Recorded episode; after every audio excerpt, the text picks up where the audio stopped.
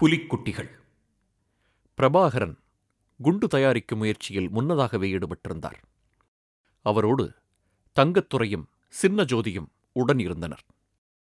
வெடித்துப் பார்ப்பதற்கு பனைமரம் போதும் என்று முடிவு செய்தனர். பரிசோதனை ஆரம்பமானது.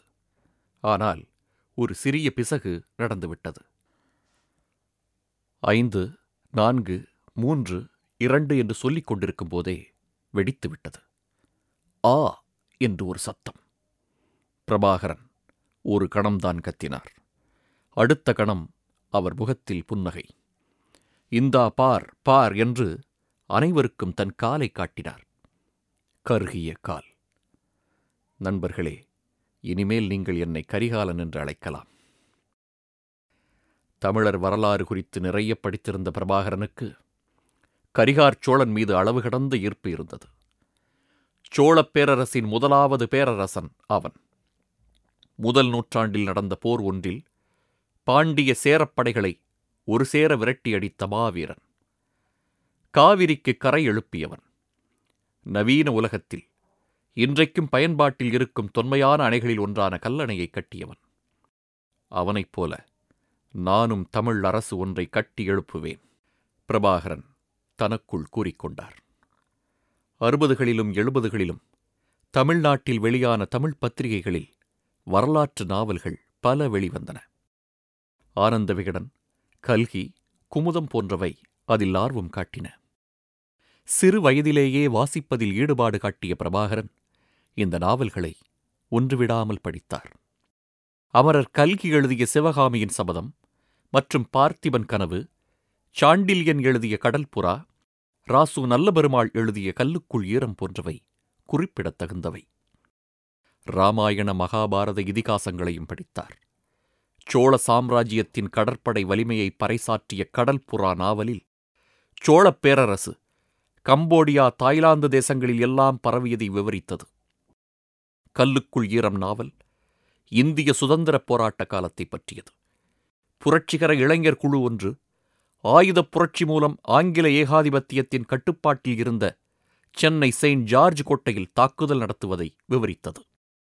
இந்த நாவல்கள் பிரபாகரன் மீது வெகுவான தாக்கத்தை ஏற்படுத்தின.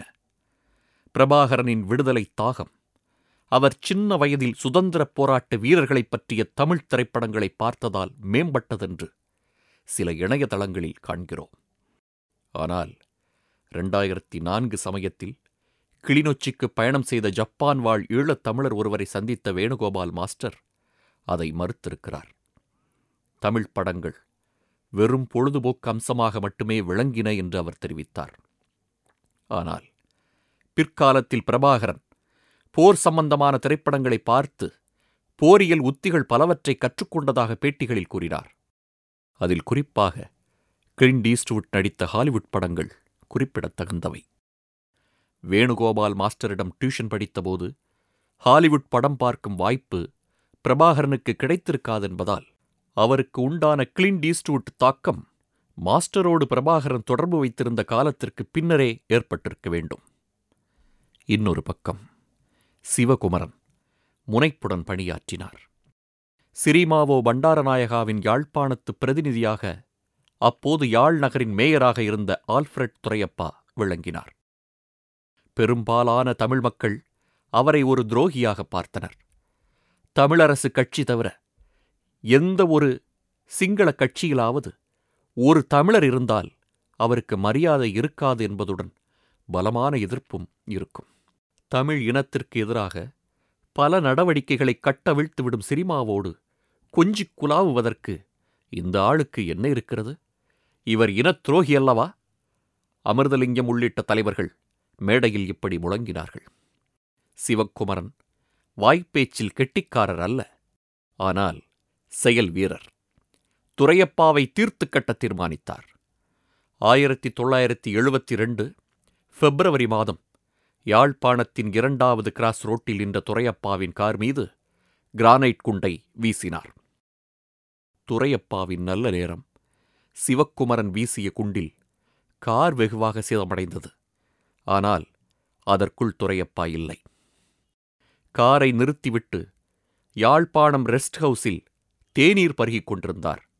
அதனால் தப்பித்துக் கொண்டார். இது சிவகுமரனின் இரண்டாவது கொலை முயற்சியாகும். குறிவைத்த முதல் நபர் சிங்கள அமைச்சர் சந்திரசீரி. இரண்டாம் அவர் ஆல்ஃபிரட் துரையப்பா இரண்டு சந்தர்ப்பங்களிலும் காரை மட்டுமே அவரால் தாக்க முடிந்தது. கைது செய்யப்பட்ட சிவகுமரன் சில மாதங்களுக்குப் பிறகு போதிய ஆதாரம் இல்லாததால் விடுதலையானார். ஆனால் போலீஸ் காவலில் இருந்தபோது கடும் சித்திரவதைக்கு ஆளானார். தாங்கவே முடியவில்லை. மறுபடியும் கைதாகவே கூடாது என்று தன் தோழர்களிடம் கூறினார்.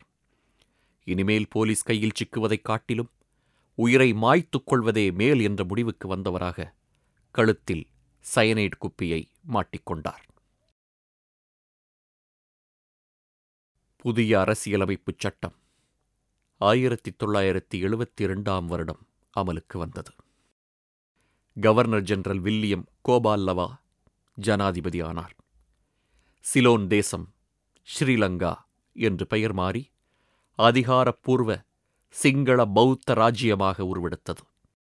தந்தை செல்வா இதை அடிமை சாசனம் என்று வர்ணித்தார். அங்கொன்றும் இங்கொன்றுமாக சிதறிக் கிடக்கும் தமிழர்களை அரசியல் ரீதியாக ஒன்று சேர்க்கும் வேலையில் தமிழர்